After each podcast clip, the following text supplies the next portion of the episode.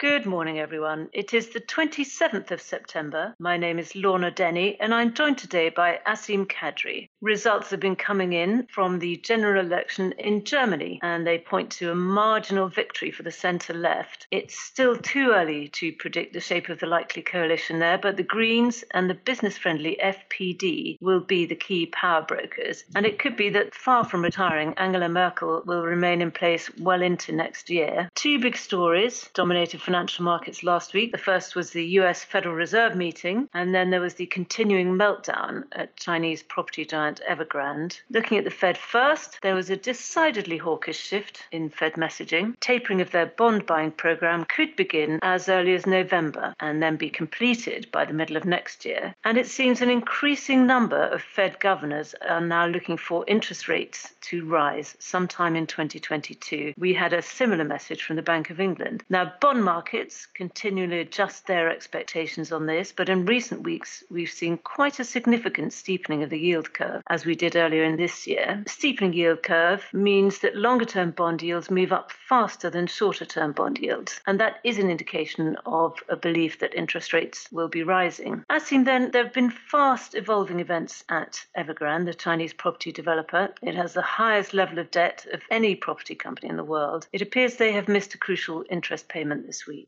Hi, Lorna. Yes, that's right. So as you alluded to, investors in an Evergrande offshore bond reported that it did not receive an interest payment that was due last week. So the eighty-three point five million dollars payment had not been paid by the Friday noon deadline in Hong Kong, although the company has a thirty-day grace period before the failure to repay officially leads to a default. So as has been widely reported over recent days, the company is in the midst of an unfolding crisis within the Chinese property sector as the government seeks to crack down on excessive borrowing by property developers and lower the extent of the speculative bubbles that have driven up residential property prices in recent years. But these deepening worries led to significant selling in the broader Asian debt market, as well as volatility in the Chinese equity market, amid concerns that a potential default could trigger a larger slowdown in the Chinese economy. And more broadly, the liquidity issues faced by Evergrande represent the latest regulatory risk for global investors in China after previous curbs in the technology and education spaces. And as you mentioned, Evergrande has a significant amount of outstanding debt, around three hundred billion dollars in total. And further deadlines, such as the one last week, will be due in the coming weeks and months. So clearly the pressure will continue to ramp up. Yes, there's so many things at play here. How do you see this situation playing out? So I think the key is whether they receive access to fresh funding by the Chinese government. So last Thursday morning, the People's Bank of China injected one hundred ten billion renminbi into the financial system, which was the largest liquidity boost in eight months. So it does appear that the Chinese government is looking to intervene and is watching the situation closely. But I still think it waits to be seen to what extent they will intervene going forward. So on one hand, clearly they will want to protect the Chinese citizens affected by potential defaults, and they will likely want to limit the risk of other real estate firms going under. But at the same time, as mentioned earlier, the government have been trying to rein in excessive borrowing by developers, and they won't want to dilute that message. So clearly it's a tough balance that policymakers have to strike over coming weeks. However, without access to fresh funding, Evergrande will likely find it difficult to meet its financial obligations. So I think the other unknown is to what extent there will be a spillover to other financial sectors globally. In my view, the likelihood of the crisis spreading beyond China is fairly limited, as the linkage of Evergrande's debt to other global financial sectors is modest. Nonetheless, it will be important to keep an eye on some typical barometers of market stress. That was very helpful, thank you. And I think financial markets will all be closely watching the situation here. If we look at the week ahead, are there any critical dates this coming week on Evergrande's agenda?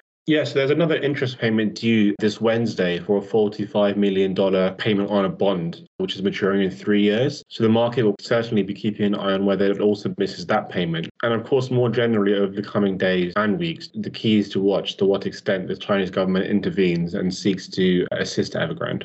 Yes, otherwise we're looking at developments in the political situation in Germany. And of course, after the flash September P M Is released last week, we'll get confirmation of these data on Friday. It seems there is a continued slide from historically high levels. We'd expect that to continue after declining confidence over the summer. Thank you then, Asim, very much indeed. Thank you, Lorna.